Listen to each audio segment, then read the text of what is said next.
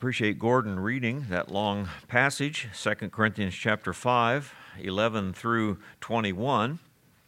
You notice that I titled this message, and you have the outline in your bulletin. I titled it A Christian Worldview. You know, sometimes we use an expression like our lifetime. Uh, when we say our lifetime, we don't always just mean, oh, the 70 years, the 80, the 90 years that I lived but we mean the setting of this life, uh, the lifetime that I lived in. This, that's what the world was like. Generally, we call that our culture. You know, this is the culture in which we live. The Bible calls it the world uh, that the culture creates. This is the world in which we live. Uh, we love the people of the world. We're not to love the things that the lost nature creates in this world. But as Christians, we kind of have to evaluate our place in the culture constantly. And in every, every generation, every uh, uh, group of Christians that come along, we have to know how to live. Uh, in any age, in any location where Christians are in the world, in any of their surroundings, Christians have to say, How do I live here? How do I do what I'm supposed to do here? And so we call that a worldview. Uh, there's a Christian worldview. And we have to look at our situation and say, how do I live in America? How do I live uh, in this culture? How do I live in this political situation? How do I live in the educational system or whatever it is? Now, on the one hand, we have to adapt. And on the other hand, we should not adapt. And that, of course, becomes a tension in every generation. Um, we, we adapt, and Christians always have. When you think about it, uh, there have been Christians in every continent of the world and in every country that there's ever been, I suppose, for the last 2,000 years, or almost anyway. And so a Christian that lives there has to learn how to live there. Uh, they'll speak a different language than we speak, they have to learn that. They'll have a different uh, educational system. They probably dress differently, they eat differently. Uh, there's just things that the Christians have to adapt to, and they do it. And we always have been able to do it. That's why we have Christians in every place of the world. And yet, on the other hand, we are never to adapt to the world. that is, we're not to love the world, and wherever we happen to be, at whatever time we live, we also have to say, but this I cannot do, and this I will not believe, and so forth. And so there is that tension back and forth. And how we balance those two is always a controversy. And there always will be, and that's okay. Uh, you have to know what you believe, and you have to stand where you should stand. I, am not sure that uh, we have found a good balance in our generation, generally speaking, uh, even in this, in this country. Uh, there's just a lot of people, it seems like, that love the world and still claim the name of Christ as we say, we have to be in the world and not of the world, right? We have to be in the world, that is, like a ship is in the sea, but we can't be of the world. We can't let the sea be in the ship, because when that happens, uh, then we certainly have things backwards. And so, even in this passage that we're looking at, it's interesting that down in verse 20, we're going to find the word ambassador. And that's a good description of uh, the Christian worldview. We're ambassadors. We're, we're from outside somewhere. We've been sent here by another country. We've been sent here by our king. And so uh, we're not native to this earth. We're not native to this culture. Uh, when we were born again, our loyalties changed, our homeland changed, our Lord changed. And so we're representatives here, and we have to adapt to do the best we can. I mean, we're, we're an ambassador uh, in the United States of America, so to speak, you and I as Christians, from heaven to the United States of America, more specifically to Missouri, and maybe Smithville or Kansas City or wherever you happen to live. And yet, we, we should never lose sight of why we're here and what we're supposed to be doing here uh, as ambassadors. I thought it was interesting. I Googled a little bit uh, this week thinking about this uh, about ambassadors all over the world. Do you know that America has ambassadors in 188 different countries? I, I suppose almost every country of the world.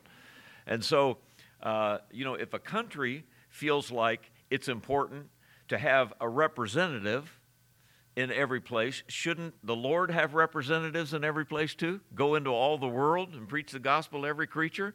Uh, but I noticed that even right now, America, out of 188 uh, places that we should have an ambassador, we have 41 vacancies. We have 41 that haven't been approved yet. And I thought to myself, you know, that's kind of like missions too. Uh, you know, uh, sadly, uh, in, the, in the missionary world of the Christian world, we are losing more than we're gaining right now.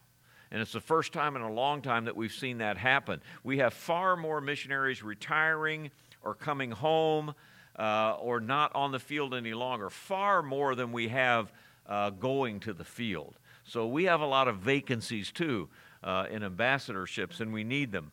But we need them everywhere. And, and then uh, a disturbing fact, at least that I thought it was a disturbing fact, is that of all of the uh, the ambassadors we have, we have 12 different ambassadors in foreign countries that identify themselves as LGB or T.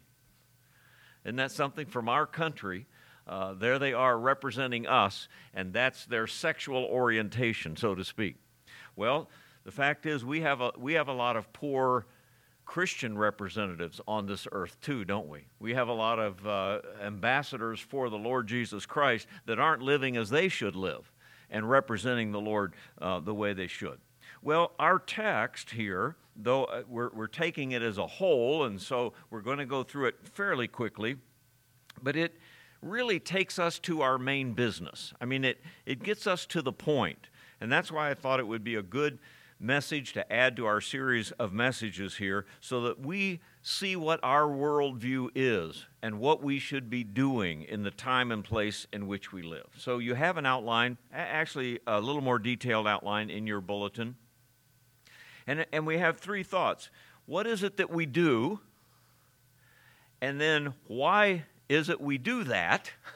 And then how do we do it? And that's what we're looking at in these three things. So in verse 11, where we began reading, and I appreciate Gordon linking this to our understanding of the Bema seat of Christ, right? And so there are many things. Let, let me say, by the way, when we say, What do we do? there are many things you do. I'm assuming you, as a Christian, understand that you're an ambassador for, for Christ. Well, there's a lot of things you have to do. You have to work a job. Uh, you have to raise your kids. You, you have to make a living. You, you have to build a house or live in a house. And you have to do all of those kinds of things, a lot of things. But what is it we do primarily? Why, why are we here? Paul mentions these core things. I mean, after all, Paul was a tent maker, right? Paul uh, knew how to stitch leather together and make a tent, and he did it so he could make a living and have food to eat. All right, we all have to do those kinds of things. But that, of course, isn't what he's talking about here. He's talking about something different.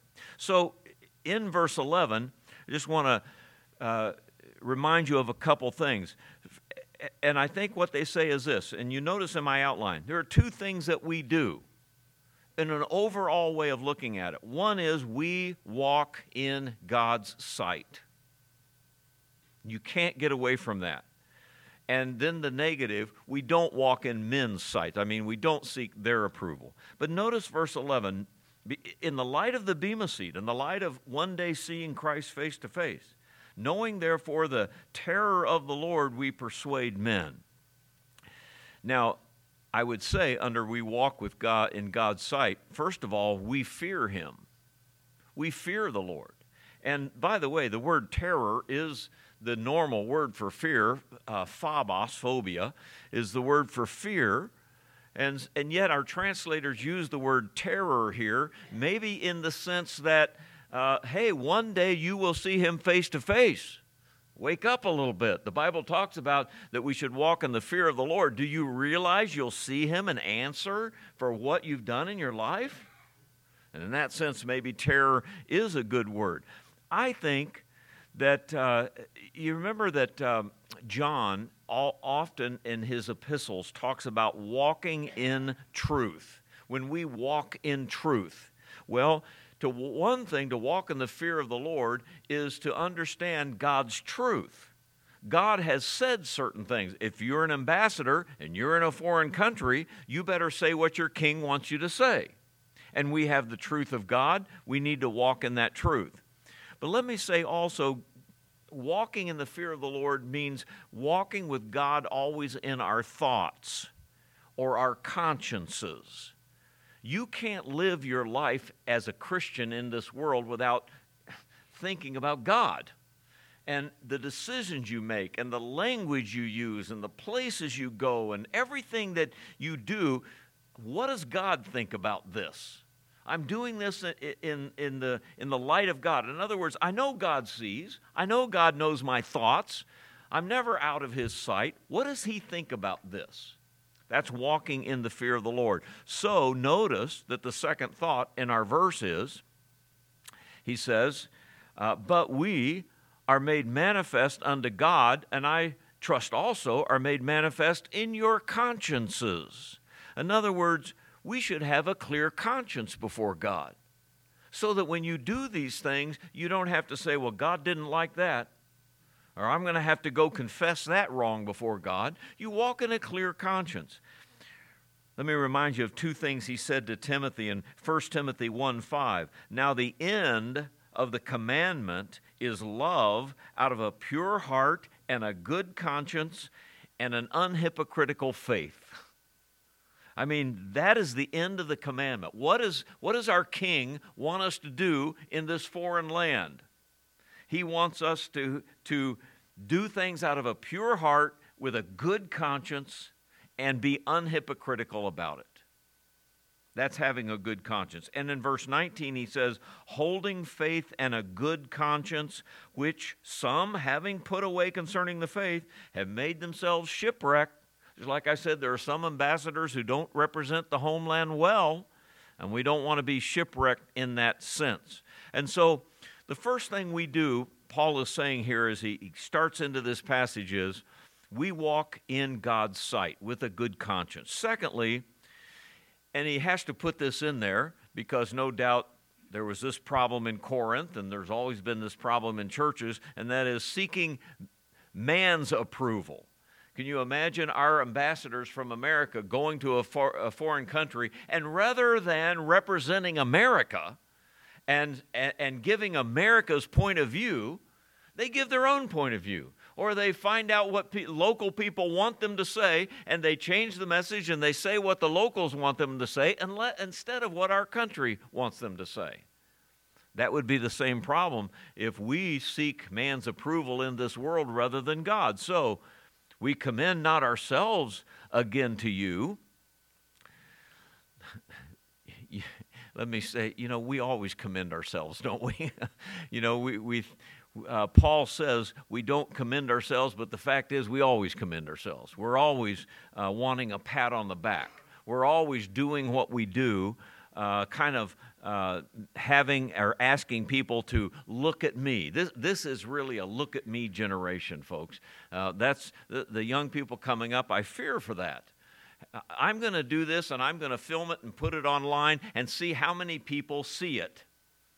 Look at me. That, that is basically what we do. Paul says, I don't commend, we don't commend ourselves again for you, but give you occasion to glory on our behalf that you may have somewhat to answer. I mean, in other words, do what is right so that you can answer those, notice, which glory in appearance and not in heart.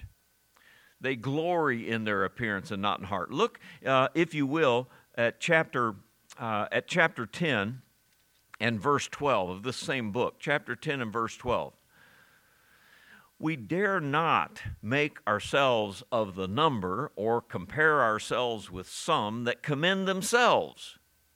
But they, measuring themselves by themselves, comparing themselves among themselves, are not wise. Is that not our world? Is that not what we do constantly?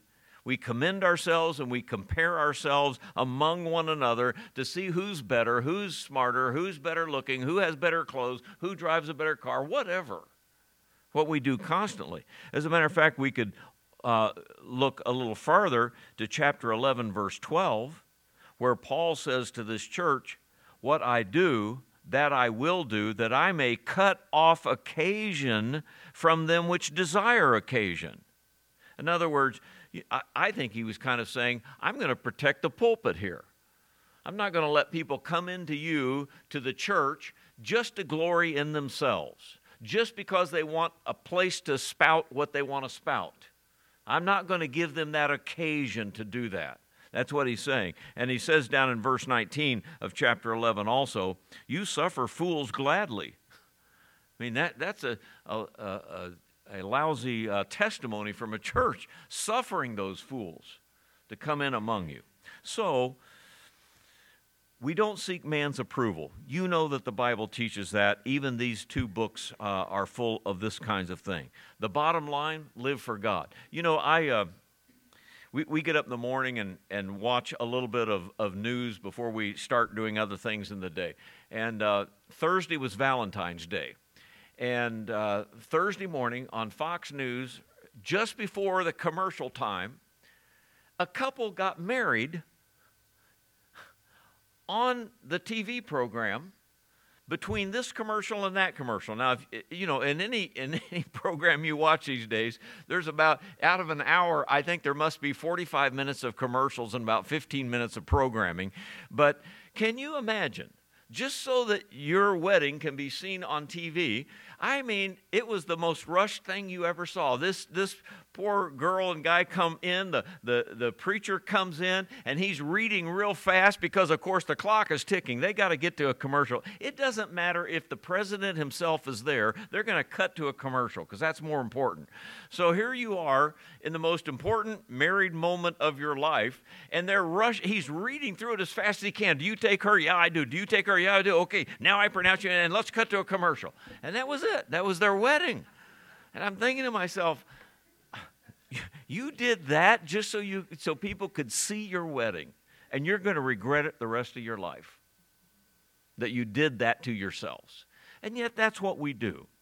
So we should not seek man's approval. We ought to walk in God's sight in everything that we do. That is what we do. I mean that that's the umbrella. That's the overarching thing here. But let's move on. Why is it then we do these things? Verses 13 to 17 and notice the two thoughts. First of all, because people are objects of God's love. And secondly, people are potential Christians, potential believers. Now, again, there are many reasons why we do what we do, even as believers. We pray, we, we come together as, uh, as believers in a church. Uh, we read the scripture. There's a lot of things that we do. But he focuses here really on evangelism. I mean, going into all the world and preaching the gospel to every creature. Down at the end, where he's going to say, uh, you know, reconcile yourselves to God. Uh, this, is, this is our ministry. This is what we do. This is why we do a lot of things. And so, Notice with me in verses 13 to 15 this thought that people are objects of God's love. It's actually it's not an easy portion of scripture to go through, but I want to point out just a couple things. First of all, in verse 13, we're reminded that, that in doing what we do, a lot of people are going to think we're crazy. Is that okay with you? So he says, whether we be beside ourselves no, no doubt, in the sight of the world. And I think that the New King James has the word mad, right? Some people think we're mad. It's interesting, beside ourselves, this is exactly the word it means to stand beside. That's what, that's what this word means. The world thinks we're someone standing, when somebody's beside themselves, that's what they are a Jekyll and a Hyde. You know, here's, here's Dr. Jekyll, but here's Mr. Hyde. Who is the real person? Somebody who's beside themselves, somebody it, it, we say is crazy, schizophrenic. Uh, they're not really the person they ought to be. And so the world looks at us and sees us living a Christian life and says, you know what? They're not the person they ought to be. They're kind of crazy people. They're off the track somewhere. They believe crazy things. And they're trying to tell me to do crazy things and believe crazy things. And so they see us as beside ourselves, someone else, rather than what we ought to be. And the point is, are we okay with that? As a matter of fact, in chapter 6, a great chapter also in this book, is where he uses some prepositions to, uh, to admonish us. In verse 4 and 5, you see the, the preposition in or in. We find ourselves in a lot of circumstances. From verse 6 through verse 8, we find the, word, the preposition by. Here's how we respond by pureness, by knowledge, and so forth. But then in verse 8 uh, and 9, you see the, the preposition as. Here's how the world perceives us as deceivers, and yet it, we're true. We know we're preaching the true gospel, but they think we're deceiving them. Verse 9, as unknown and yet well known. They look at us and say, No one cares about you. Who cares about these Christians? You don't, you're not important in this world, and yet we know we are known by God as dying, and behold, we live, as chastened and not killed, as sorrowful and yet always rejoicing, as poor and yet we make many rich, as having nothing and yet possessing all things. And, and the, the question is, is that okay with you?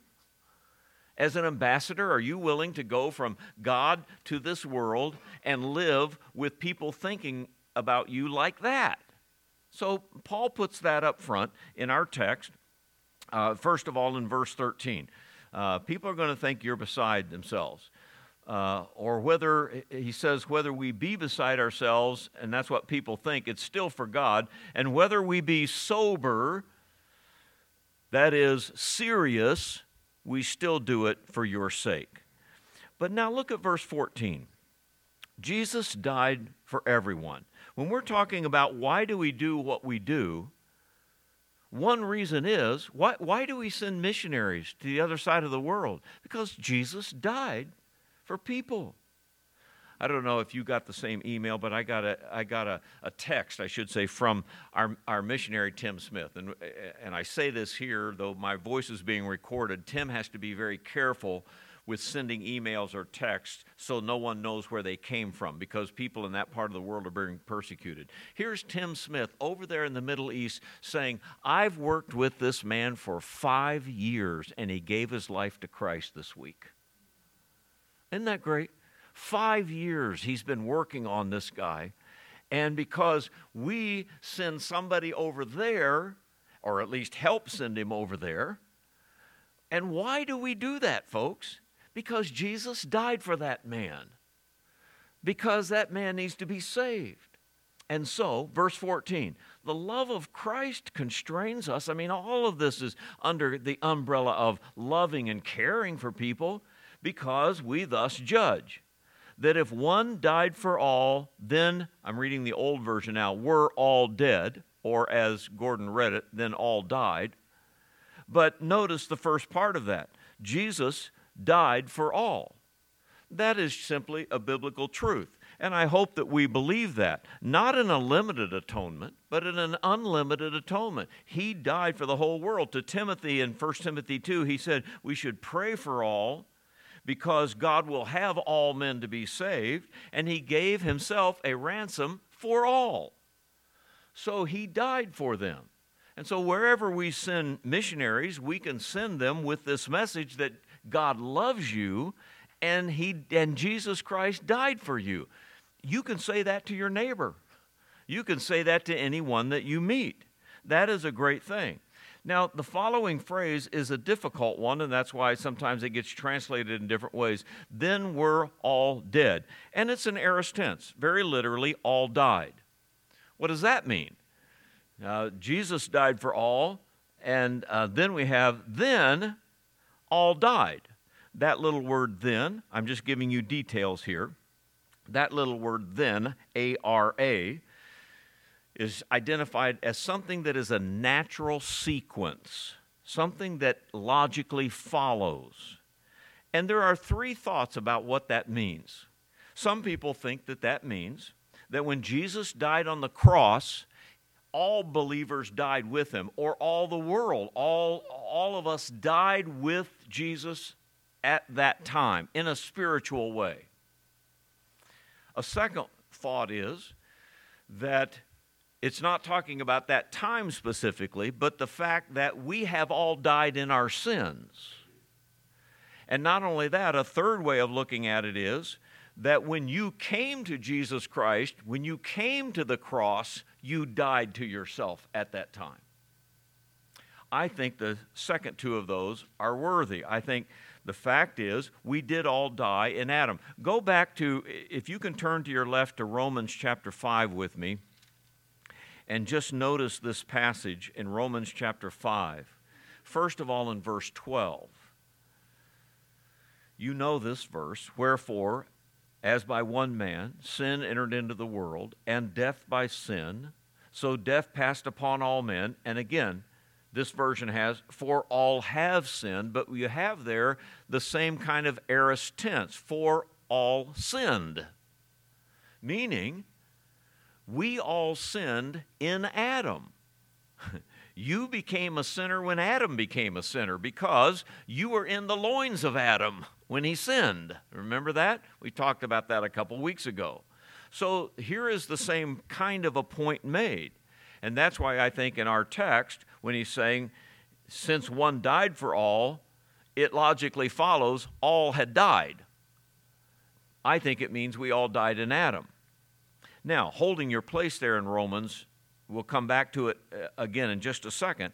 But back in our text, then, in verse 15, he goes on and he repeats it.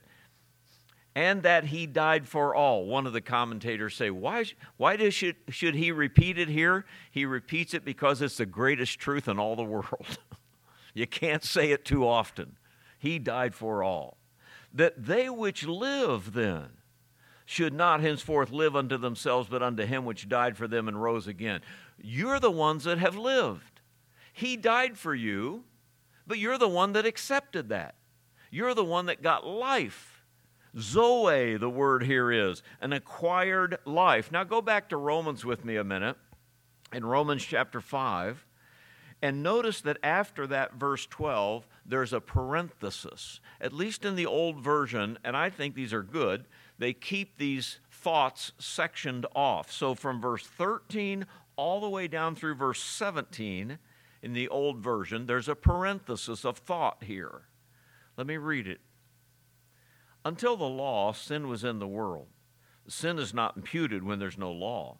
Nevertheless, death reigned from Adam to Moses, that is, from the first man all the way till the law was given, even over them that had not sinned after the similitude of Adam's transgression, who is the figure of him that was to come. But not as, eh, let me stop and say, People have been dying since Adam. and why are they dying? They're dying because all sinned, back in verse 12, verse 15. But not as the offense, so awful also is the free gift. For if through the offense of one, that would be Adam, many be dead, much more the grace of God and the gift by grace, which is by one man, Jesus Christ, hath abounded unto many.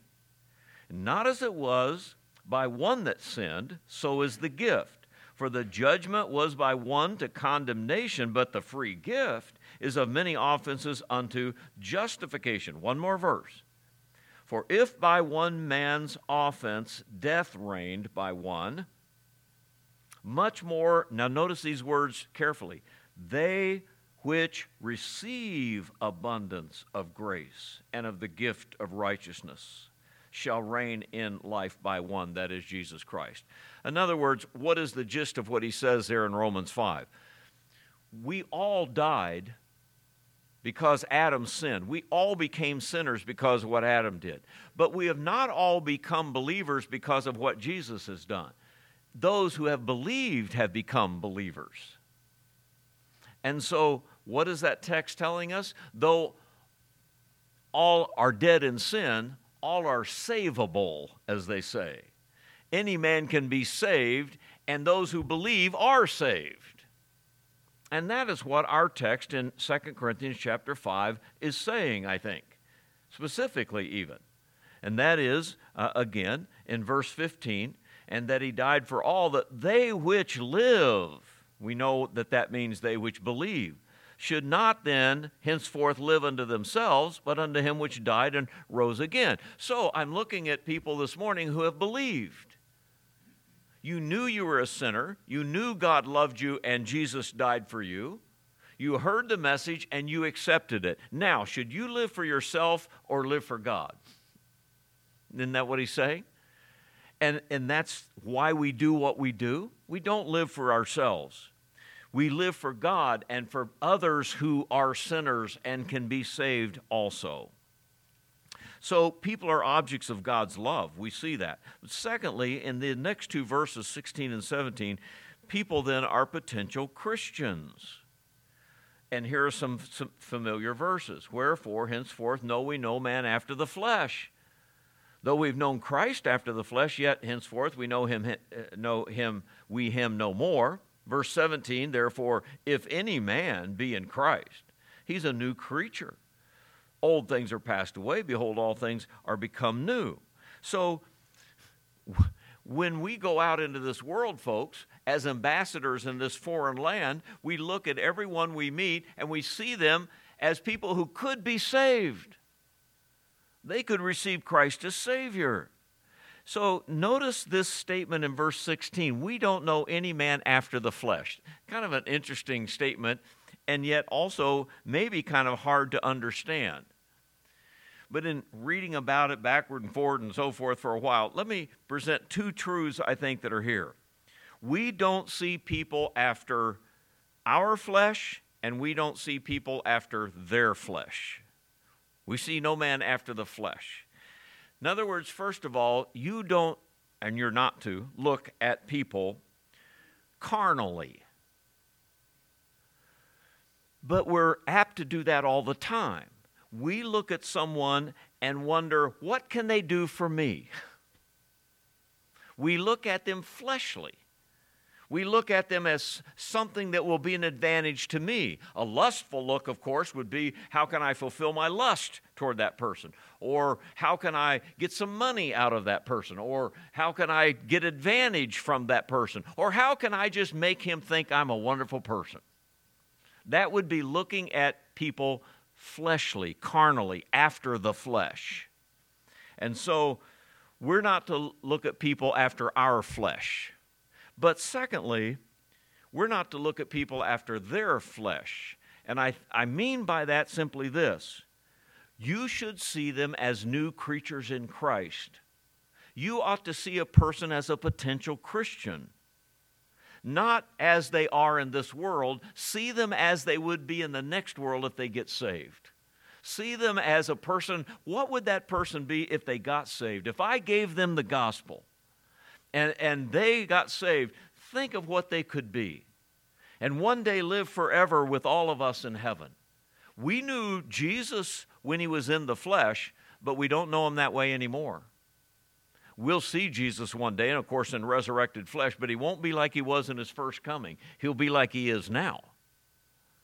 And he, that's what the point he makes. See people like that. Try to understand people like that, and it will help you a lot. And so, verse 17 then says, Because, see, if any man is in Christ, if anybody does accept this message, he will be a new creation, a new creature. And old things are passed away, all things are become new. Old things are passed away, aorist tense, old things passed away at their salvation. All things are becoming new, perfect tense, as they live their life. You see somebody get saved and you say, Why aren't you a perfect Christian right now? Because it takes time to grow. they became a new creature the moment they got saved, but it takes the rest of their life to grow into being the kind of Christian they should be. And so, since we know that, we see everybody as potentially a Christian, something that, that uh, uh, they could become.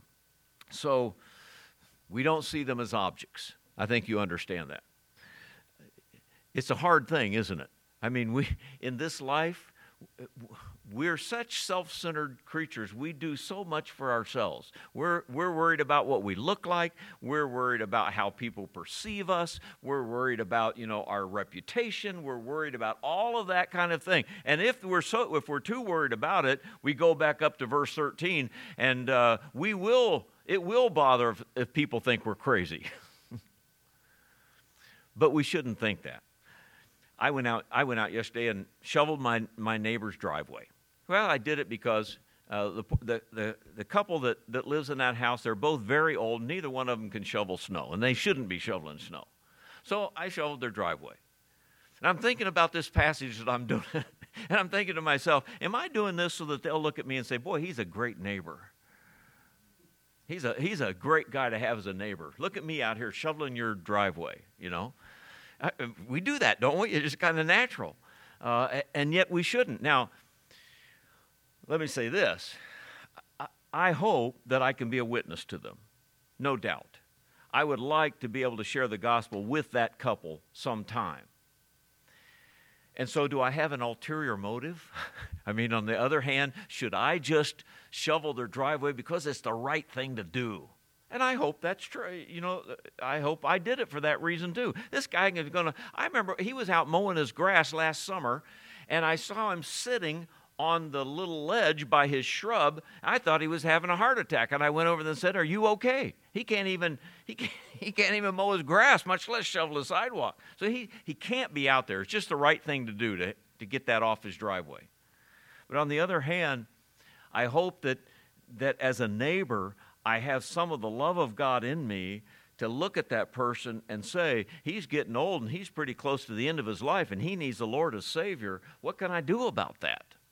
That's all. That's what I'm saying. And you do that, I think, in many ways, and you should do that. All right, move on quickly to, to the last point. So, how do we do it? Two ways. We grow in the knowledge of God and we proclaim that knowledge of God.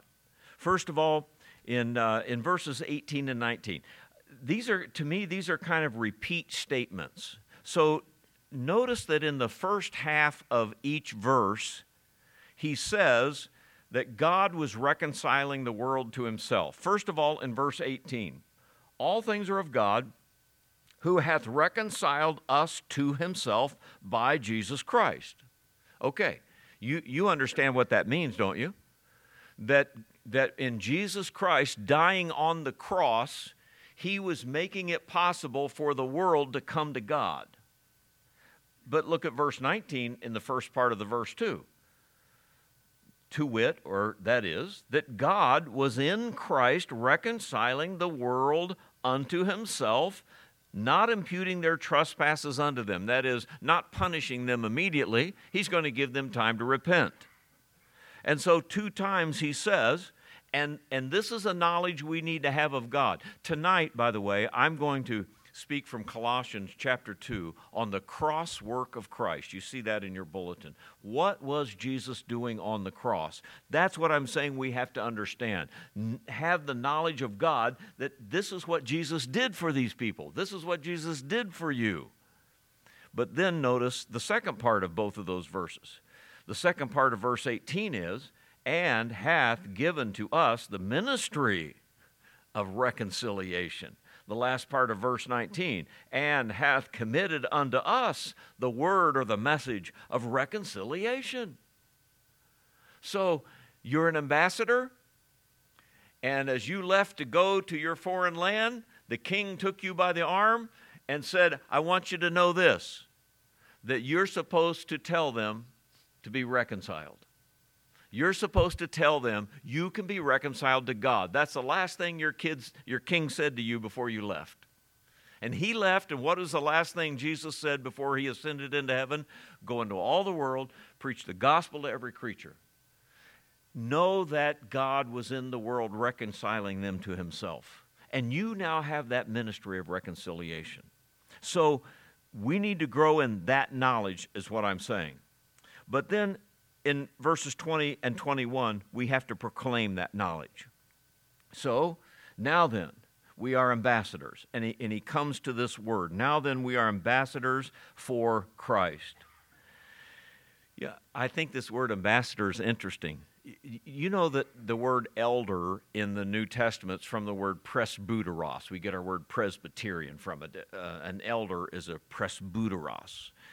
But the word ambassador is presbeuomen. It comes from the same word. It means something said from an older and mature person.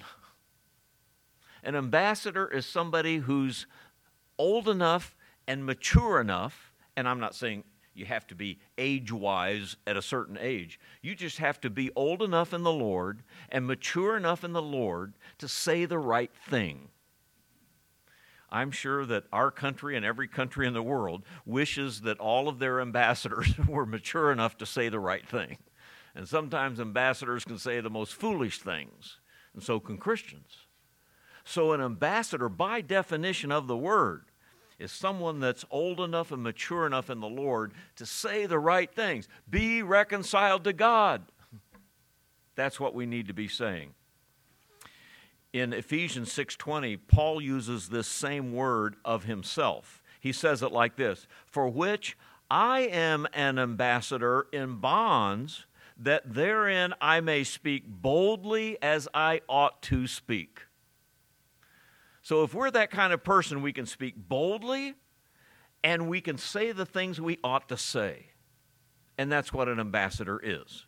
So we do that. Now, notice then uh, in verse 21 three statements here. First of all, uh, uh, for, uh, I'm sorry. Um, yeah, it, I, am sorry. In, uh, in uh, verse 20, we are ambassadors as though God to beseech you us then we pray you. In other words, the love of God constrains us, verse 14 says. We implore you, we beseech you. And number two, in Christ's stead. The word huper can mean in behalf of Christ or in the place of Christ. Jesus can't go, folks. You and I have to go. Isn't that an awesome thought? He went back to heaven and he left us on this earth and said, I can't go there anymore. You have to go there. Here's the Apostle Paul, and no one ever followed that instruction more than the Apostle Paul. And he's saying, Jesus went back to heaven. I'm here because he sent me here in his place. That's what every ambassador does. Do we have that mindset that we're here in the place of Christ, in his stead? And then the message be reconciled to God.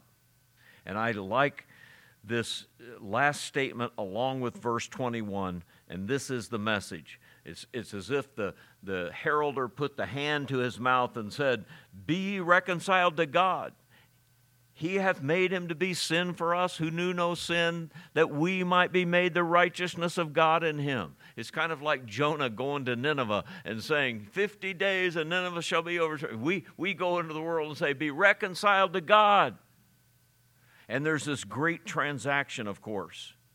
The one who is righteous took upon him sin, that those who are sinners can take upon themselves righteousness. The great transaction. He took upon an alien sin for our sakes, and we get an alien righteousness for his sake. Isn't it great? And that is the message. What, what is there a greater message than that for the world? That sinners can become reconciled to God in this way.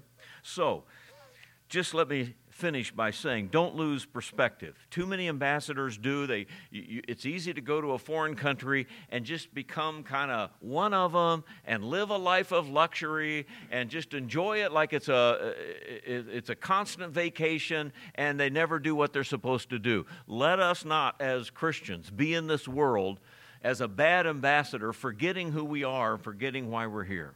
And let's, let's have a Christian perspective of life that we ought to have. Stand now with me, if you will. Thank you for that time. Let's stand and let's go to the Lord in prayer and let's ask His blessing as we sing a song and, and try to think about these things in our heart. Let's stand together. Father, Thank you for re- reminding us again of these words. We read them so often in your word. We know that we have this responsibility, this stewardship. And we know that we're ambassadors. Thank you for reminding us of that this morning. And even of the details of what the truth is and what we need to be proclaiming. So help us to do that, Father wherever we go, just as if we were a missionary all by ourselves in, in, a foreign land somewhere and we had to do the work of the Lord. Help us to see ourselves like that wherever we are. And bless us in our work, and bless us in our word and testimony. Bless us with our neighbors, with our friends, with people that we know. And help us, Father, to be faithful to these things. So, as we sing a song and as we surrender our hearts before you, uh, speak to us in the way that we need. Draw us in the way that we, we need to be drawn. Help us to see these things that we need to see. And may you be glorified by it. We'll thank you in Jesus' name. Amen.